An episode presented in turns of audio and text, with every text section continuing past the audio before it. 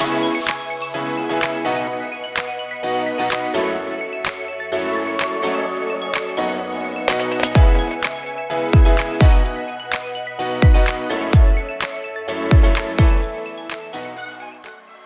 hello, everybody, and welcome to Rediscovering Your Passion and Purpose with Patty.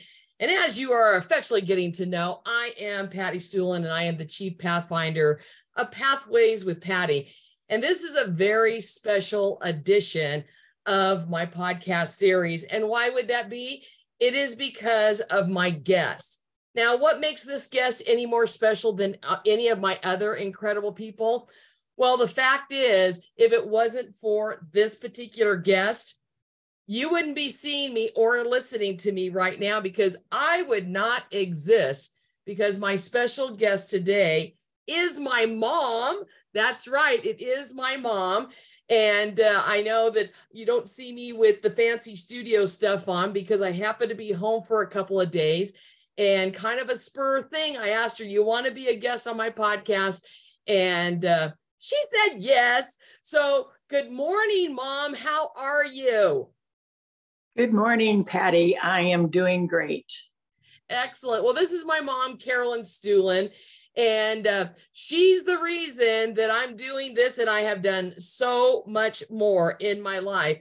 And that's why the title of this podcast series is so uh, important because she is part, she's half of the foundation. My dad was the other half of the foundation. And I think you would agree, Mom, if he was still alive and he was still here, he would definitely want to be a guest on the podcast as well, wouldn't he?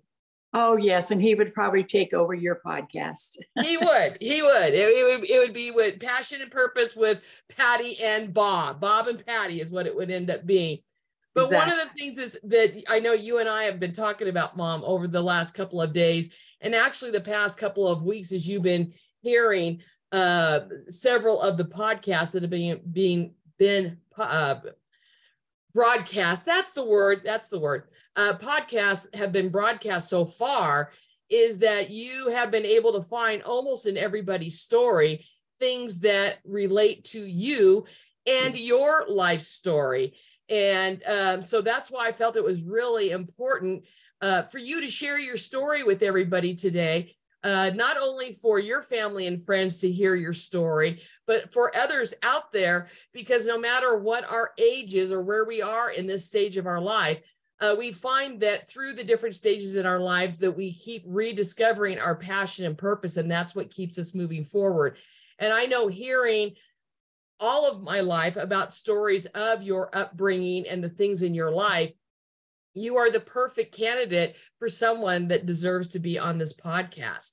So mm-hmm. with with all of that, uh, what I basically would like for you to start out and do, why don't you tell everybody uh, your upbringing, where you you know where you were born, where you were raised, and the type of home that you you were raised in. Well, I was born in Santa Ana, California, uh, in May of 1942 and uh, there was a hospital there that was called the Sergeant's Maternity Ward. And when I was little and people would ask me, where are were you born? I would say I was born in the old soldiers home, which would really tickle my mother. And uh, they would say, actually, it's the old Sergeant's Community Hospital, turned into Santa Ana Community Hospital. But anyway, that's my funny beginning. I don't tell this story very often to anybody outside of my family. But since I have been listening to Patty's other podcasts of the people that she has had on here and read stories that she got to put an article in the book called Impact, um, I figured I had something to tell that maybe would help other people in this day and age where we're going through a very uncertain world and if so, I felt obligated to tell some of my story. I was the baby of a family of four. There was 10 years difference between my oldest sister and I, and there were two brothers in between. I don't remember a whole lot of living as a family with all four of us because way back in the day, unfortunately, we had a father that maybe in those days, uh, men were taught to teach their children differently. Uh, nowadays, we call it abusive and uh, psychologically damaging for your children. And um, so, unfortunately, this is what we lived with. I found out bits and pieces of kind of things that happened in our family. So I'm only telling what I know and what I've been told. Whether it's the truth or not, I'll have no way of knowing. I just know in the latter part of my life, a lot of bad things that happened to me and my family became the roadmap for me to know what not to do and what to do to become a productive, good Christian citizen. So, to kind of start, um, my dad was very, very abusive to my mother. And abusive is putting it nicely. Um, I hate to use the word, but he beat her. And us kids got to watch this happen. The two older kids tried to interfere as much as possible.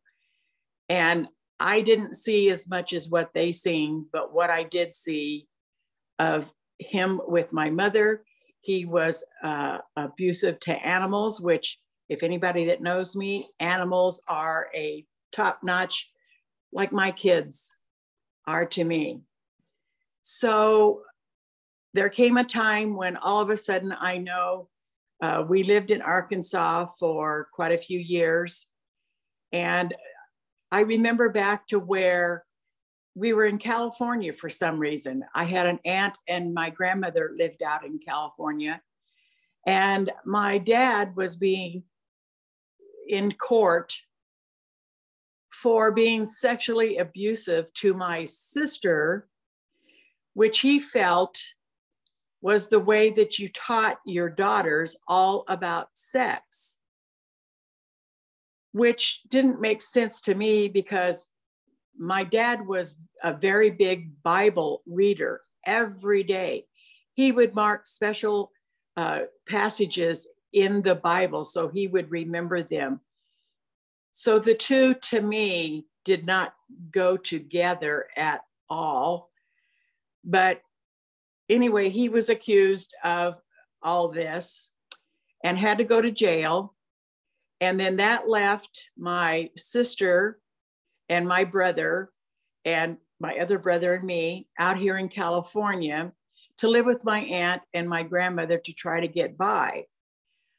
I'm not sure how much time he had to spend in jail, but when he got out, the older sister and older brother was taken away from my mother because of what my dad did. And so my aunt offered for my mother to stay out here in California so that she could keep her four children together. And instead, decided to go back to Arkansas with my younger brother and me.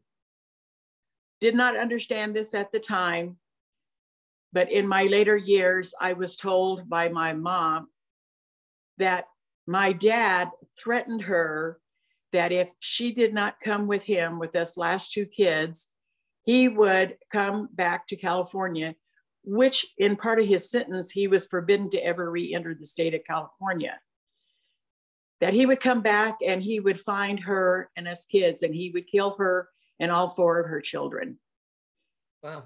My mother always believed my dad because whatever my dad ever told her, he normally followed through with whatever the threat was. So we packed up our bags, and my mom and my brother and I came with my dad back to Arkansas. Big mistake, but those are things that you learn later on in life. So I was also told that later on in life, when I became 13 years old, regardless of where we were, my dad would do the same thing to me. So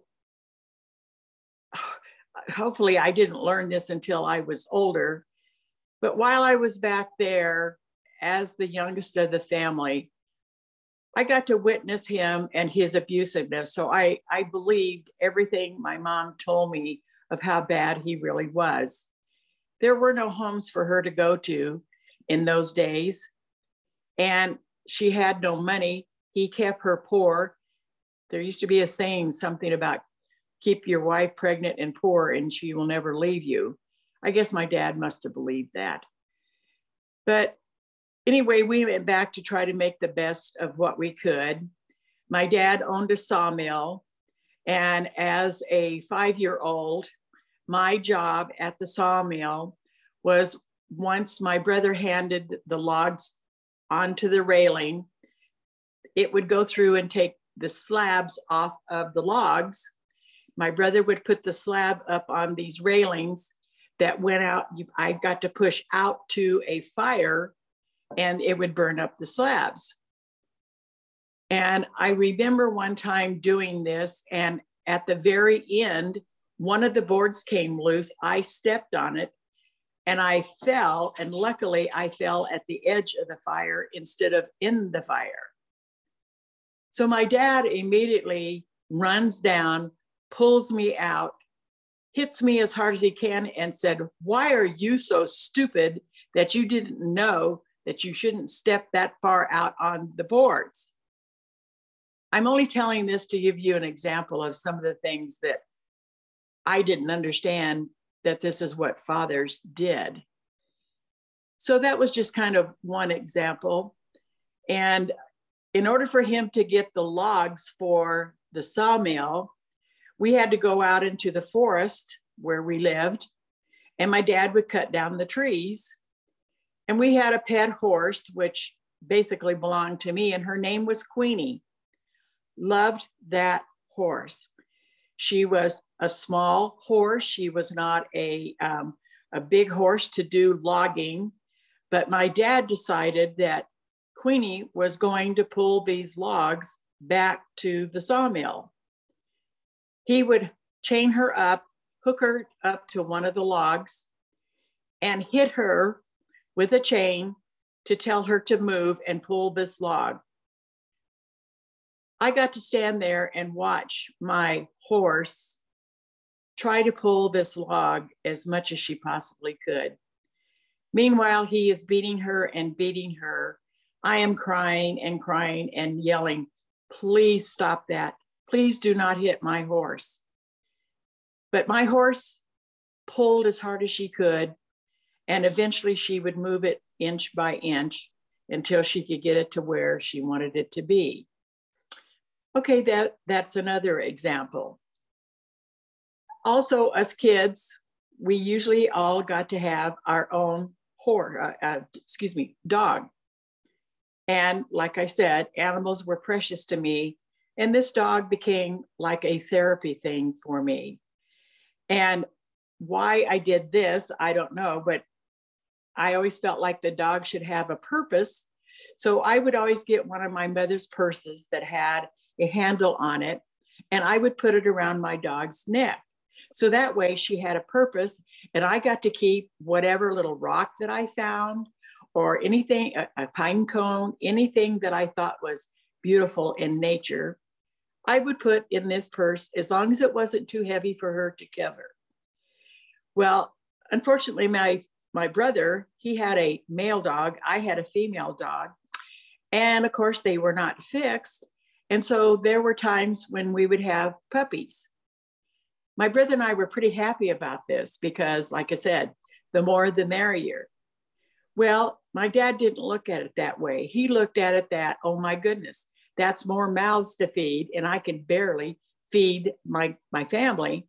So he would put them in a pillowcase and he would take my brother and I, we would walk down to the, the creek. This is where we call the, the swimming hole and it was it was a few miles down there and we would he would take us with us and he would show us how you get rid of the puppies by dunking them under the water and not letting them come back up.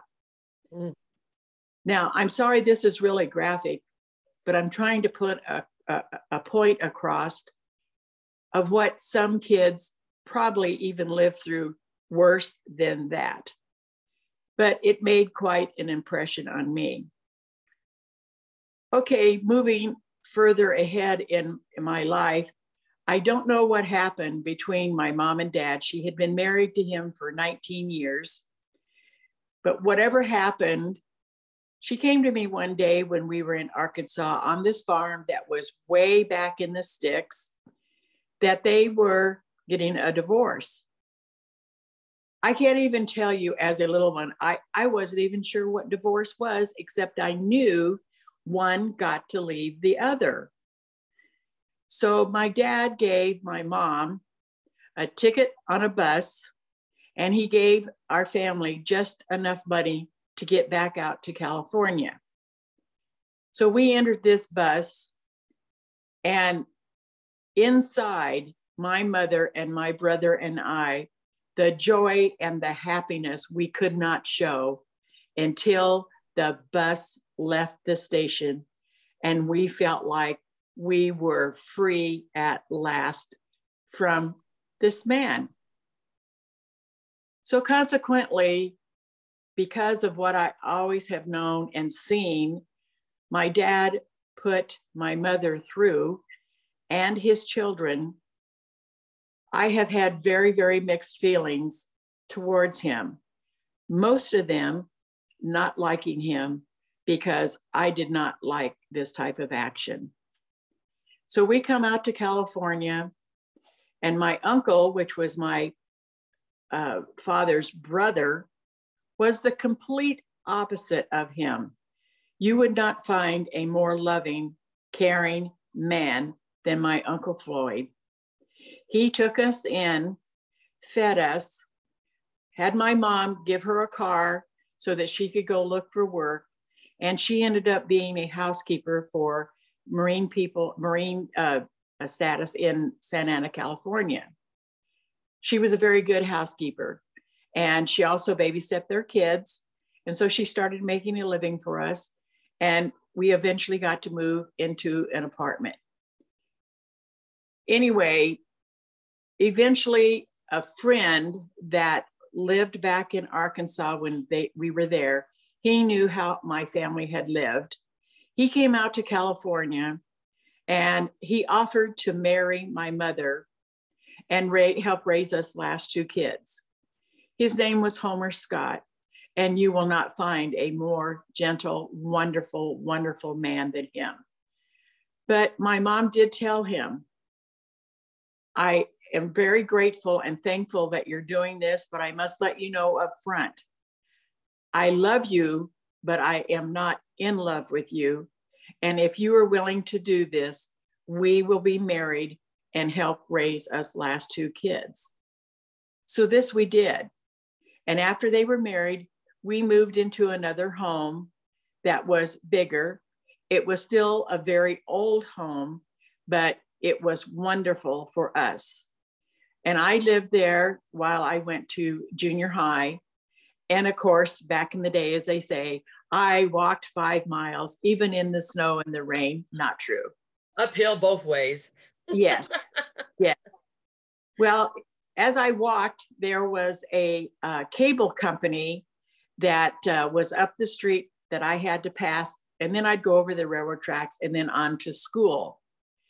And one day when I was walking home, now remember, I was told when I became 13 years old, my dad was going to come back out to California and he was going to kidnap me and he was going to show me the facts of life like he did my sister. So, knowing this, I turned 13 while we lived there. And walking home from school one day, I'm by this manufacturing area, almost home, and our home set in the middle of a uh, orange grove. And this car stopped, and this man yells at me, Hey, little girl, want to ride home? And immediately I thought, oh my goodness, I know that's not my dad, but maybe he sent someone to kidnap me. And I ignored him. I did not look at him. I just kept walking. And he yells again, Hey, maybe you didn't hear me. I'm going to go up and turn around and come back and get you. So he started moving his car. And the minute he started moving, I took off running. And I ran as fast as I could. And I ran into the orange grove and ran and ran and ran. And I'm crying and crying. And I run to our back door. And as I pass over the driveway to get to the back fence, and I'm screaming and crying, my brother is washing his car in the driveway and he hears me. I run in the house. He runs in, wants to know what's going on. And I describe what happened to him. He insists on calling the police, and the police come and they took a report. My point is, I wonder to this day, should I have ever been told that to have this fear? Or was it good that I was told that so that I would know if anyone tried anything like that, I was to run and get out of the way? I don't know. But I do know that it did put the fear almost to this day of to be careful of people that you don't know. And living in this day and age, we do have to really be careful of who we trust. And it's up to us to find out who that is. So this is kind of how my my life went. Uh, I, when I got into high school, I got into athletics, which really helped me a lot. Uh, my mother always said I was kind of a child that uh, I didn't trust a lot of people. So consequently, I spent a lot of time by myself. And I, I think I am a person that I like me. So I don't mind spending time with myself. I do like friends, but you know, I, I, I had friends while I was in school and I was very picky about who I trusted and who became what I would call a close friend. So I would pray a lot when I became of the dating age that I would meet a man that believed the same way I did, which I kind of knew when I was in the beginning of my uh, middle school years. My career would be a mother because what I had seen being the baby of the family going on taught me exactly how I wanted to raise my family, how I wanted to make up for the bad person that I seen my father to be. And they taught me all these things. And at the time, I did not realize that. But using all the things and I didn't see a lot of what others saw, helped me become a decent, moral Christian person. And that's what I wanted to be. I also wanted a chance to try and be the best mother I could be, because I will have to say, being raised in the time that I was, women were pretty much a mother there were a few that uh, friends that I had that they had careers. And I used to think, you know what, if they enjoy that career as much as I enjoy uh, being a mother, I say more power to you.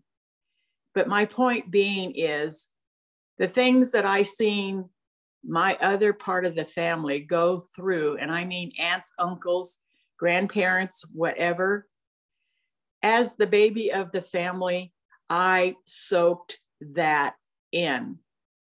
And it always let me sort.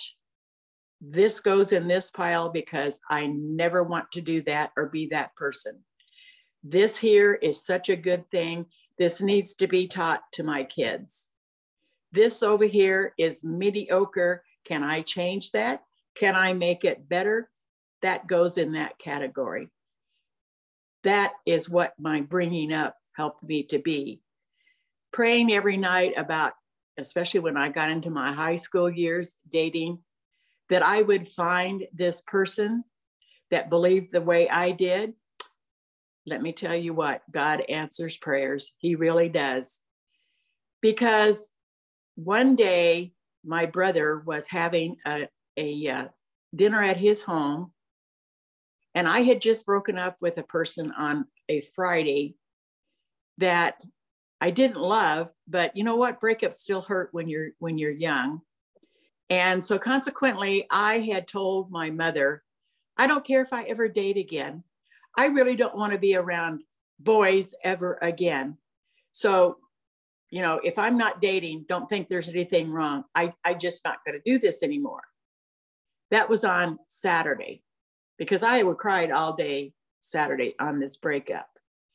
So when she came to me and said, we're going to have dinner at my brother's house on Sunday, I said, no, I, I don't want to be around anybody. I'm not good company for anybody right now. And my mom wasn't always a very stern person. She was very mild and meek. But she says to me, no, you're you're going to go to this dinner. You need to be around your family. And I thought, well, yeah, probably maybe I do. So come Sunday, we go to my brother's house. And when we walk in, my sister-in-law is peeling potatoes, and my mother immediately goes on over and puts her apron on and she starts peeling potatoes with her. And my uh, sister-in-law, she says, you know what? Floyd and Louise, they're they're in the other room. You might want to go say hi. And this was a couple that my brother used to hang out at their house, and a, lot of other uh, guys that were in this car club that my brother was in. So I thought, okay. So I go in there. Well, there was another guy that was in there, which I thought might be dating her daughters. I really didn't know. And so I'm saying hi to them, and they're introducing me to this guy by the name of Bob. And so I look at him, cannot tell you how this happens, but I'm looking at him and I say hello.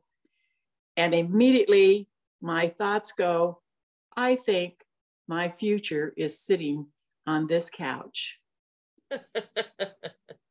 and I, I, I don't know how to explain it.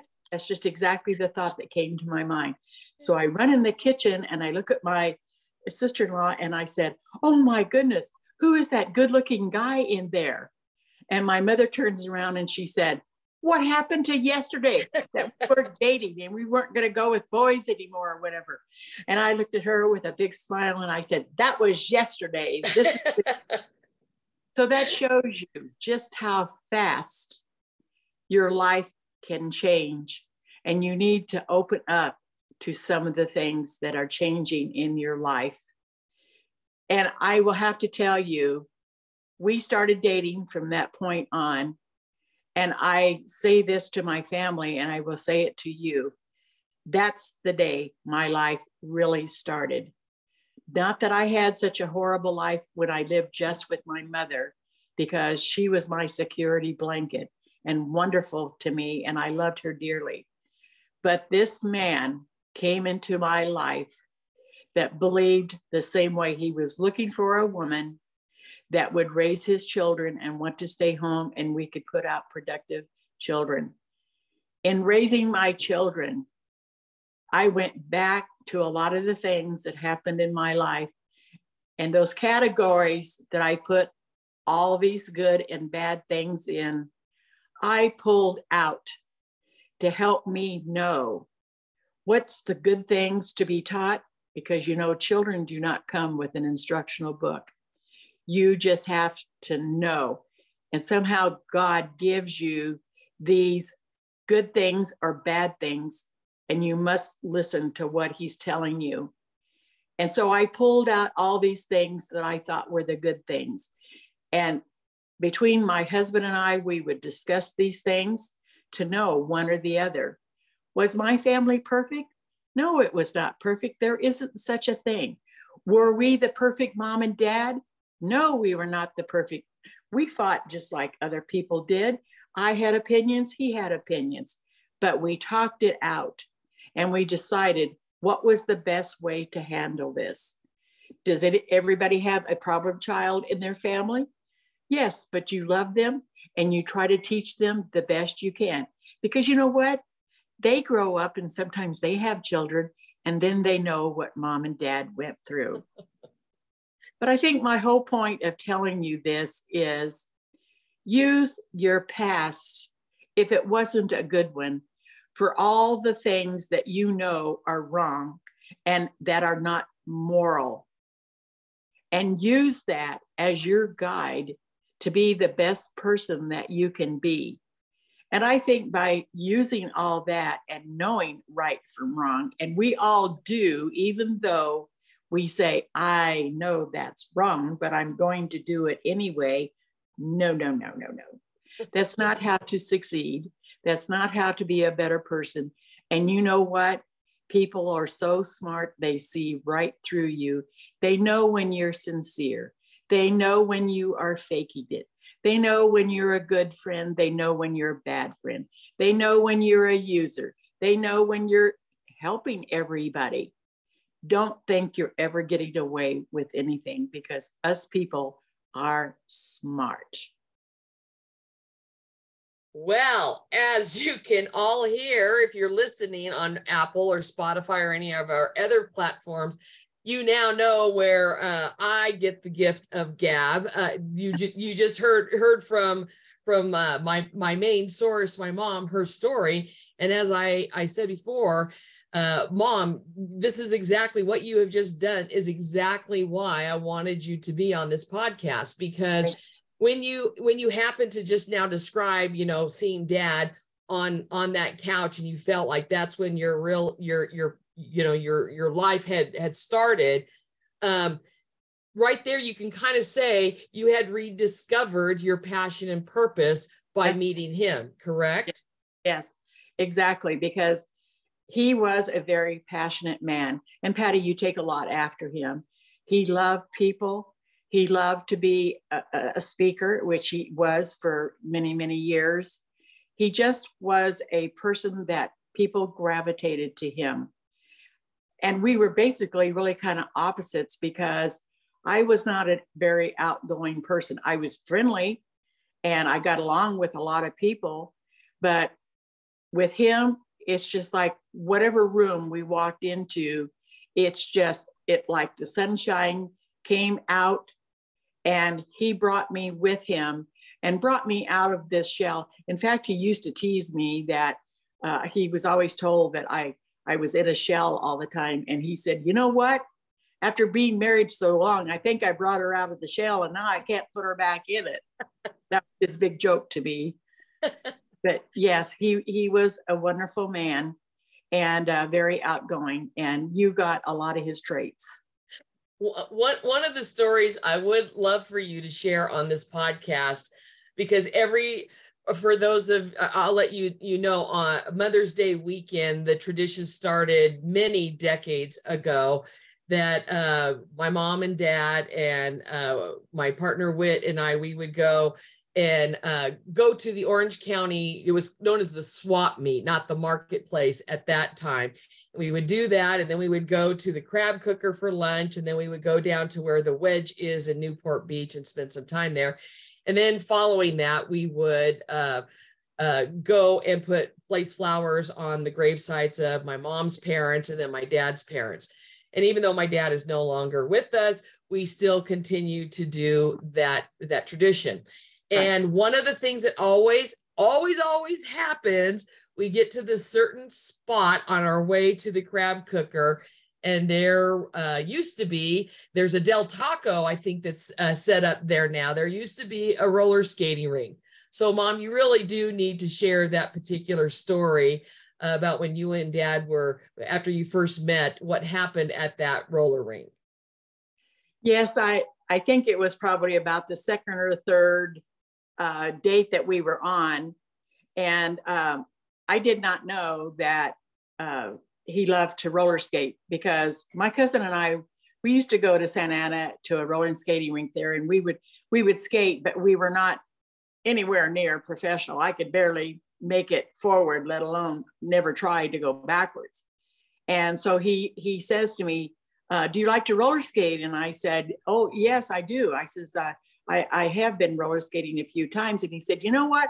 I've always wanted to learn how to roller skate. Could you teach me how to roller skate?" And I said, well, I don't know if I can teach you, but I can, you know, kind of show you what I know. And he said, okay, great. So when he picks me up, he uh, roller skated at a skate. This was way back in the day in Costa Mesa. It was very famous down there at the time. And so we go down there, and when we go to get out, he pulls out a set of skates. And I said, I thought you said you never skated before. And he said, Oh, these are my brothers. He said that I could borrow them. And I, I said, Oh, oh, okay. So we go inside and I get my skates and he's putting his on and everything. And so we stand up and I got him by the arm and and he's shuffling back and forth, you know, having a hard time standing up and all this. And so we go out on the floor and I said, well, you know, hang on to me as much as you possibly can without us both falling. And so we start going around. I said, you put this foot this way and this foot this way, and you just kind of glide into it. And he's really hanging on tight. And we go around. Well, we make one circle around. And so we get over almost halfway around. He said, You know what? I think I've got it. And I said, Already? And he said, Yeah. Like, and I said, Oh, well, well, show me what you got. Oh my goodness. He lets go of me and he's doing flips and turns and backwards and all. And all the girls are lined up uh, on the railing and they are laughing, laughing, laughing at me, me, me. I knew that if there was had been a little hole in the rink, I could have crawled into it. Mm-hmm. And I mm. came around and he's standing there looking like I could really skate. I thought, yeah, it's pretty obvious that you really know how to skate. that should have told me a lot about your dad right there. You're absolutely right. And through all of that, you still continued to go on with the relationship, didn't you? Yes. um, what would you what would you say um, through your life have been some of the people that have um, have inspired you? Oh well, believe it or not, uh, my mom. Uh, to me, I, like I said, she she was everything to me, and uh, she inspired me to because she didn't believe in herself an awful lot, and uh, she was a, a very, I'm sorry to say, a very negative person because of the life she had led. And I used to say to her, Mom, it's okay to be happy. And she told me, she says, You know, I, I can't be happy because every time I am happy, something bad comes along to turn it into something very sad. And you know what? For her, that was true. I didn't quite understand it at the time. But after you get married and you have children and you meet other people and you learn about their lives and whether, then I I understood that better. And I'm sure there's many hap- uh, people out there that feel like being happy is a curse sometimes to them. It scares them, just like with her. And it was true every time it seemed like that she would get happy, something bad or serious would happen to take away that happy in a flash. And why this was, I do not know. Uh, that was supposed to be her life, I guess. But because I knew this, I went out of my way to make sure that I was the best child that my mother could have, as far as doing everything as I possibly could to make her happy. And when I would make her smile, I knew that I was helping my mom the same way she always helped me. So consequently, sometimes I would do some pretty silly things, but I, I made her laugh and I made her happy. But through the years, honest to goodness, sometimes when I look at my kids, I am inspired by them because it gives me the gratitude to feel like what I put into them was the correct things to do. Were they a problem at times? You bet. They're children. This is what they're supposed to do. They go through certain stages of their life. It's not pleasant. But compared to today, they were really little angels compared to what goes on today. But for the times, sometimes it wasn't what I wanted them to be. And something my mother used to always tell me be careful who you run around with because you are judged by who you hang out with. You are judged how you dress. You are judged on what activities that you do. Now, you may think that's old fashioned and you may think, oh, that's a back in the day thing. No, it's not. Mm-hmm. Because unfortunately, God made us to be judgmental, whether we want to be or not. And we can say, oh, no, I'm not that type of person. But you know what? I don't like being that kind of person either. But I find myself doing that. I don't like it. I don't want to be that way. But we are human beings, and this is how we're made. And obviously, it must be we are that way to make ourselves better. If we can say, oh, I don't want to be like so and so over there, okay, you say it privately to yourself and you make yourself better so that no one has to judge you for what you're judging them for. So I've had a lot of people that I have looked up to, but trust me, they have to be exceptionally good people to believe in them. That's me. That doesn't have to be everybody.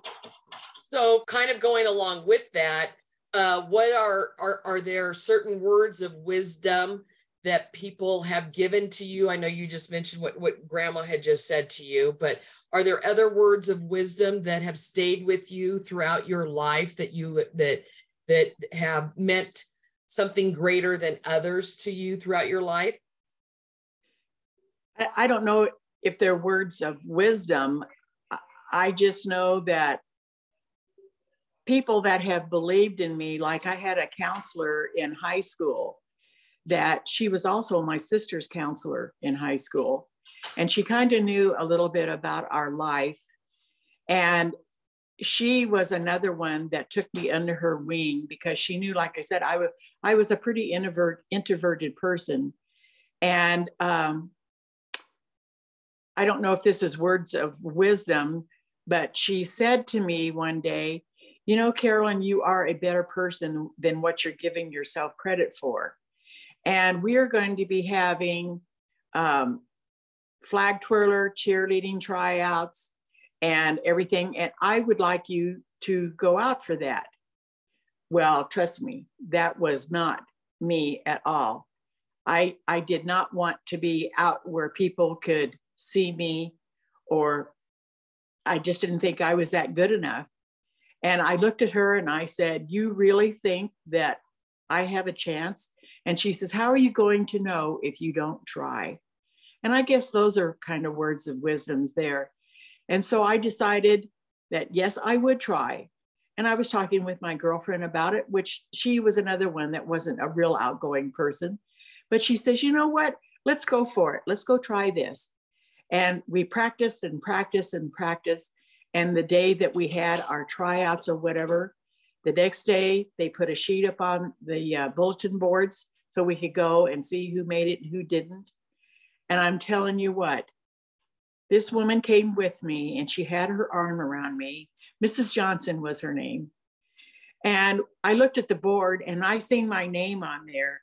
And I, I can't even describe what it did for me. And I turned to her and gave her a big hug. And she said, See, you never know till you try. And so those words have always kind of stuck with me. You never know until you try. I just try to make sure that whatever I do try, it's a good moral thing and it's for the better and not for the worse.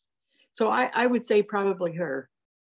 Well, and kind of going along with those words of wisdom, those, whether you realized it or not, those those were uh, words that you instilled into us three kids growing up yeah. uh, in the way in one of the ways that i'm thinking about right now is that uh, you know i learned very early on what you and dad were, were going along with that you wanted us to get involved in things in fact yeah. you would not let us get a job in high school because you said there's going to be plenty of time after you get out of high school for you to work. In the meantime, we want you to get involved in as much stuff in school as you possibly can. And I remember in uh, in elementary school i wanted to i wanted to play the drums but in those days girls were not allowed to play the drums or, or the trumpet. We could play the flute or the clarinet. So i thought oh i'll play the clarinet. And i absolutely hated it.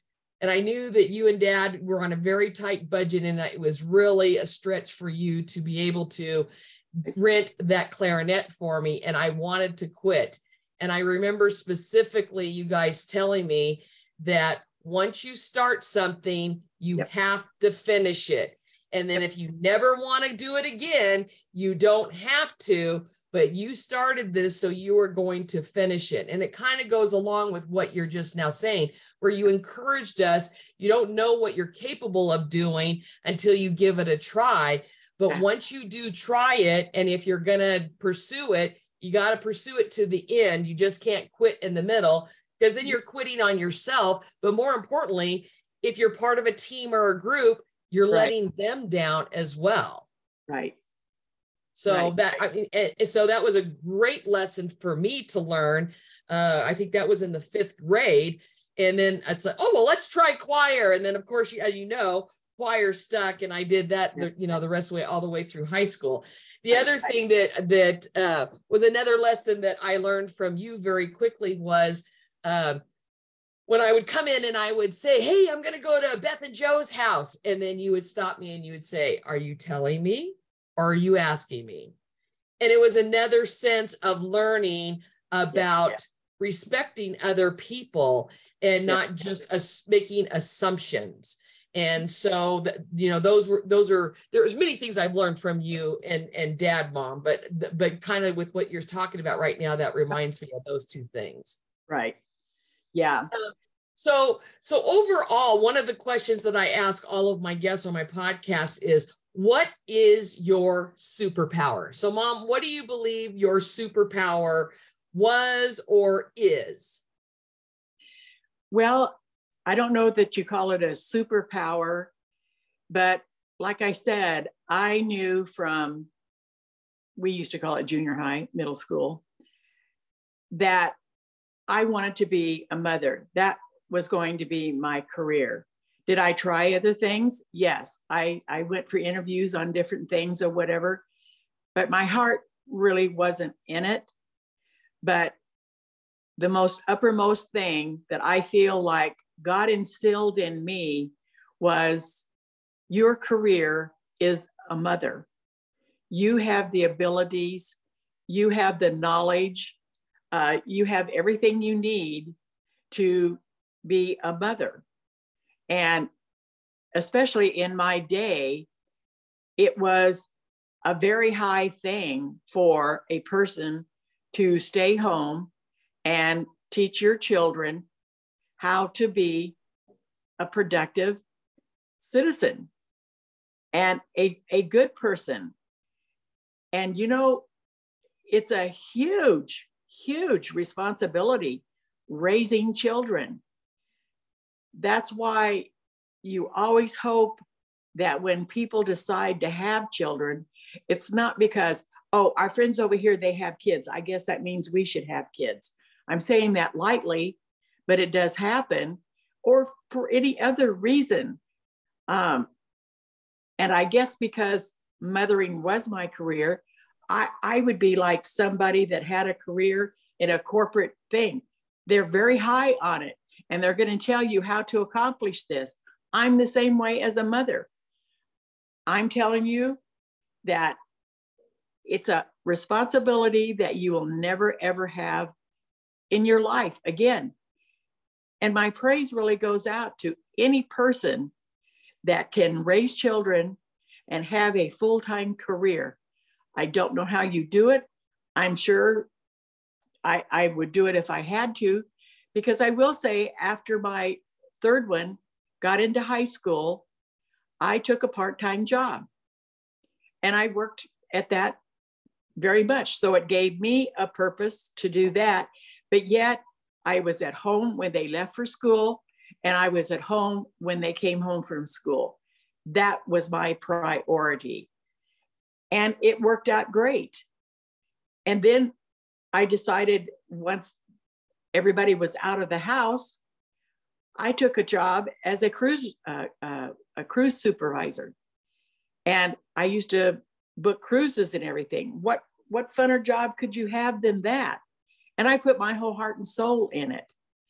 But the best thing, like I said, God placed on my heart that to be a mother was what I was put on this earth for. And I gave it my best shot. Well, and a superpower of being a mom, that I mean, that is the ultimate because uh, as as you know, part I always wanted to be a teacher. I wanted to have a career. And that I think also in a little in a little bit also let me know that I did not why that why I did not want to have children of my own is because I felt so blessed by the fact that you chose to be a full-time mom. And because of that you were there when we came home from school. You were there before we left for school. You were our uh, girl my, my girl scout assistant leader. You were team moms for our athletic teams. And i mean you were our number one supporter whether we were cheering or we were on the field or whatever we were doing we were performing at school uh, that was that that was a full-time job mom and I, I mean i think it's the hardest job that's out there. So talk about a superpower. Yeah. most definitely and i knew that it was not a superpower that i wanted or was instilled in me. So I, I, i'm i'm blessed and privileged that uh, being a mom uh, has been always been your superpower. So that is fantastic. Um, are there any other before we end our podcast time together, are there any other words of wisdom uh, or, or life lessons that you would like to share with our audience? Well, you know, um, this is a different time. This is a different age. I feel blessed that I am where I am in today's world. But I do watch the news and I try to keep up on things. And do I like what it looks like where we're going? No. Uh, is it as bad as the news says? You know, I, I don't think it is because, as we all know, in order to make the media wonderful for people to watch, they have to make it exciting or they have to make it uh, sound worse than it really is. Uh, I'm assuming.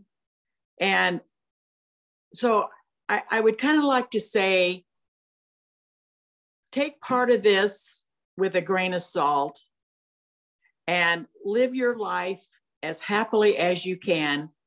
You know what? We all know how to live, whether we admit it or not. And we know right from wrong. So just try to keep on that path of working towards a goal that you've had in mind Put your whole heart and soul in it. Give it everything you have. But also remember when you're working towards this career, you also have a family, if you do have a family. And remember, they're going to be in your shoes someday. So be sure that you tell them exactly how wonderful you think they are, how much you love them, and above all, show them respect. Respect was a big thing in our family. You may not like me, but please respect me. There you go. There you go. Major words of wisdom from Carolyn Stueland. And uh, Mom, I, as I said before, and I'll say it again, I am blessed and privileged to have you as my mother, and I appreciate you as we learned from that wonderful gentleman many years ago about talking about how he appreciated his mom. But uh, I'm sure you can see, ladies and gentlemen, that are listening to this podcast or you're watching it on YouTube right now, that uh, my mom's story is one that that needs to be told because it is full of rediscovering her passion and purpose whether it was rediscovering uh, her passion and purpose for life after she met my dad, or as she became a mom and the different things that happened by raising three children that were very different in each and every one respect. And through all of it, continuing to instill in us about finding what our passion and purpose was for right. our lives and and wanting the thing that I think is most most notable and noble mom is the fact that you knew the things from your past that you yep. wanted to change for your children because yep. even though you have already said in this interview that our family was not perfect me growing up i always felt that we were as close to father's knows best as could be humanly possible in the real world that's right. how i felt that we grew up uh, and it's because of you and dad and the things that, that you just mentioned. And then more importantly in this next phase of your life of rediscovering your passion and purpose for life after dad's passing which uh, will be 13 years this coming september. And for many people because of the death of their spouse uh, of, of being together over 50 years many people will just decide that's it my life is done my life is over and I, have just got to give you major props because of what you have done to continue to rediscover your passion and purpose over these last 13 years. Has it been easy? No, it hasn't.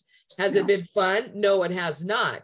But through all of it, you have pursued and you have done remarkably well because the other thing, the big thing was you never lived by yourself ever your entire life. And after he passed away that was that was the very first time. So to see what you have done over the last 13 years and to be a part of your journey is is a blessing and a privilege for me. Do Thanks we have time patty to tell the story of my dog? Oh yes most definitely Patty decided that after my husband passed away that I should go to a grief class. I come from a generation that we never went to therapist or whatever, we heal ourselves. And when my mom passed away, I had my husband to help me get through losing her. But after he passed away, yes, I had my family, but they didn't live with me in my house or home or whatever. And so I decided, okay, I will, I will try going to these grief classes. Well, and let's also preface that a month before dad passed away, your dog passed away also. So it was two major uh, deaths within a month's time span. And please don't think that I put animals above human life, but animals mean an awful, awful lot to me. So people were uh, saying, and I and I said this also that how hard it was to come home to a, an empty house, because I've usually had either a person to greet me when I come home, or I have a pet that would greet me when I would come home. And you don't know how much that means to you until you have none of that. And you walk into a very quiet, quiet house. Well, one lady suggested that you turn a radio on and at least there's some noise in the home when you come home. So I did that for a while and it, it, it, did help. It did help to have some noise. So Patty one day come to me and for those of you that don't know this and all her friends know it, I'm sure, Patty is one that she doesn't always tell you when she's taking you someplace where you're going. And it's always a joy once you get there of wherever she's taking you. But sometimes you don't know how to dress or if you need a heavy coat or a light sweater or what, but it's always fun. So she comes to me and she says, Mom, tomorrow after I get through teaching, I'm coming to get you to take you somewhere. And I said, Well, I know better than to ask because you're not going to tell me. She says, You're right. So I thought, okay, so all the next day, I know my Patty pretty well. And I thought, you know what? I had already said and told the family. At this time, it had only been six weeks since my husband passed away. I couldn't hardly even tell you my name. Uh, I was very numb living in a world that I couldn't figure out why everybody else is still doing their life because you feel like your life has come to an end. And unless you've experienced it, it's just a very difficult time. And uh, and, and I I told her I, I don't I don't want to move. I don't want to buy anything new. I don't want to have another pet. I don't want to have anything for at least a year. I need a year to pull myself together. That being said, I thought, well, you know what? Sometimes Patty doesn't always listen to what I say. and so I got a piece of paper out and I wrote on there, I think my daughter is taking me to go pick out a dog today, and folded it up and stuck it in my purse. So in later in the afternoon, my granddaughter comes to my house and I said, What are you doing here? And she said, Oh, I'm going to go with you and Aunt Patty. And I said, You know where we're going? And uh, she said, Well, yeah. I says, Where are we going? She said, Oh, I, could, I couldn't tell you. Aunt Patty would be mad. And so I, I said, Oh, okay. So Patty comes and she picks us up and we start driving. And so far, we're going in the direction that I thought we would be going. And we pull into the newest dog shelter in our hometown. And so I picked this note up out of my purse and I hand it to her. And I said, This is where I thought you were taking me today. And she opens it up and she reads it and she says, Oh, you know me too well. And I said, You know, I told you I didn't want to do this. She said, Oh, j- just look, just go in and look. So we go in.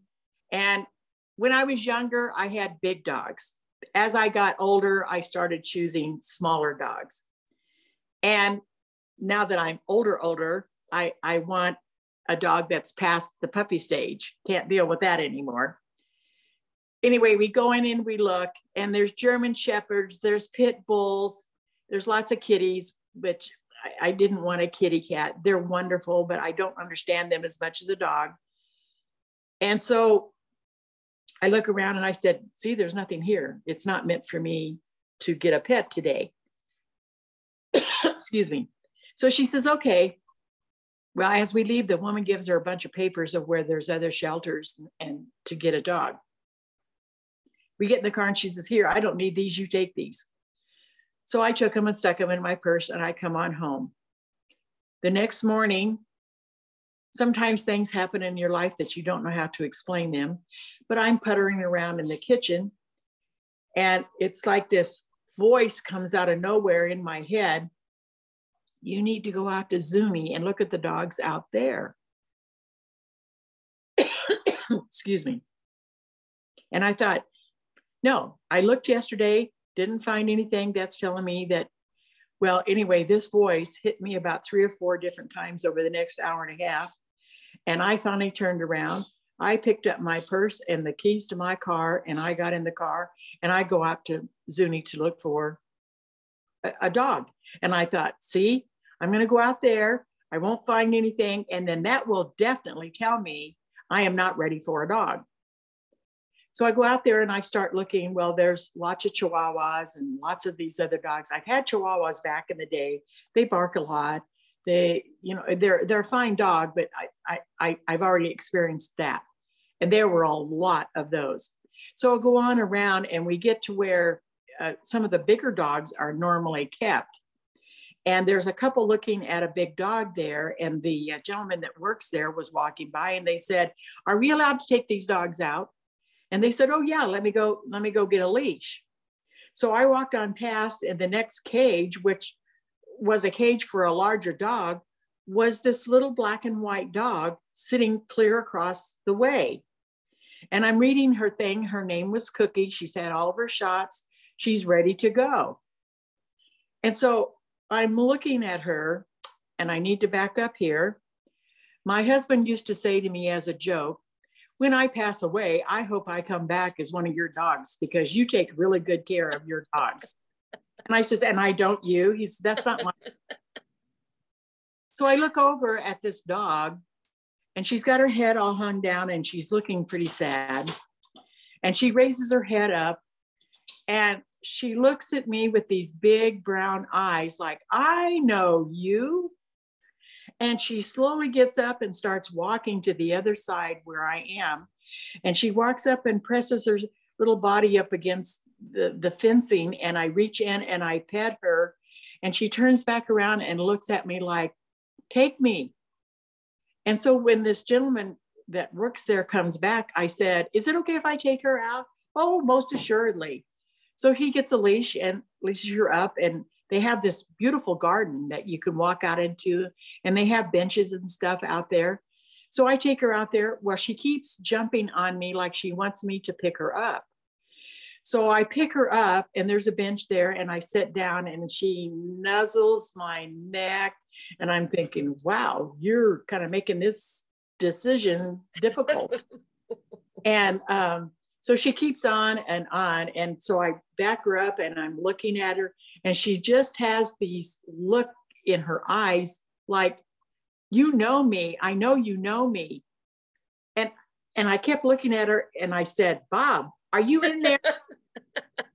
and so the guy comes back and I said, uh, what, what's the story on this dog? He says, you know what? Take her in the office. They have a, a, sheet of paper in there with, with everything you would probably like to know about her. I says, okay. I says, you want to put her back? He's, oh, they allow dogs in the office. You can take her in there. And I'm thinking, yeah, you want me to spend as much time as possible with her. I, I, I know your theory. So I did. I go in the office and, and they turn around and they said, oh, you have our little cookie girl.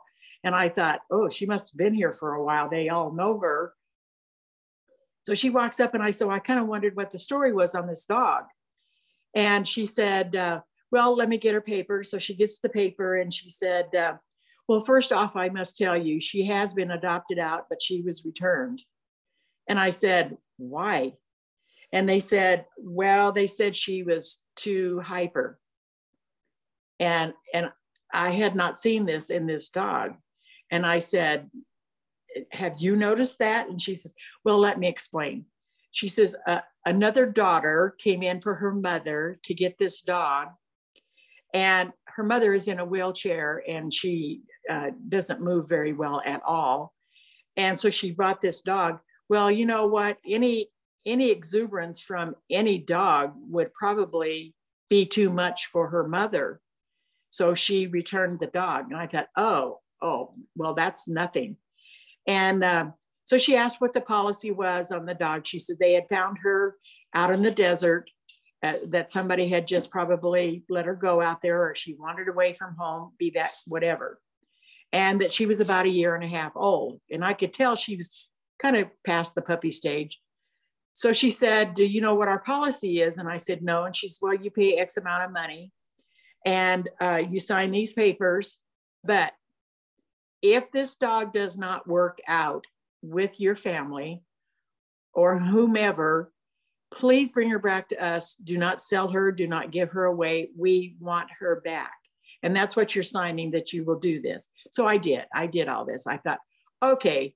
She says, I have two weeks to find out. I, am going to know probably within the first week whether this dog's going to fit in or not, or whether I'm past all this grief enough to, to handle her. So she gets in the car and immediately she jumps in the middle console and pushes up against me. And she's looking around like she's taking all the outside world in. Okay, I'm going to fast forward that this dog that my daughter wanted me to have and that I didn't want to have became the best therapy that anybody could ever put before me. I can only say she was put in my life for a purpose that was way beyond what I could ever, ever fathom. She is not, she's not a dog that demands she has constant attention. She's an independent dog and loves to camp. And if you know our family at all, we have been campers for years and we normally have had a pet. This dog was made for camping. She has been with me now for 14 years. She is starting to show her age. And this is the part that I always hate, but it's it's part of a dog's life. So to my daughter, I have always said, for somebody that did not want to get a dog, I guess you knew your mother better than your mother knew your mother. And so I thank you, Patty. I've said this to you many, many times. So don't always think what you should not have in your life is maybe the thing that you really do need in your life. Well, and it's like you've told many people with, that you've shared that story with. Uh, they'll say, "Oh, you you saved that dog," and what mm-hmm. is always your response to when they say that?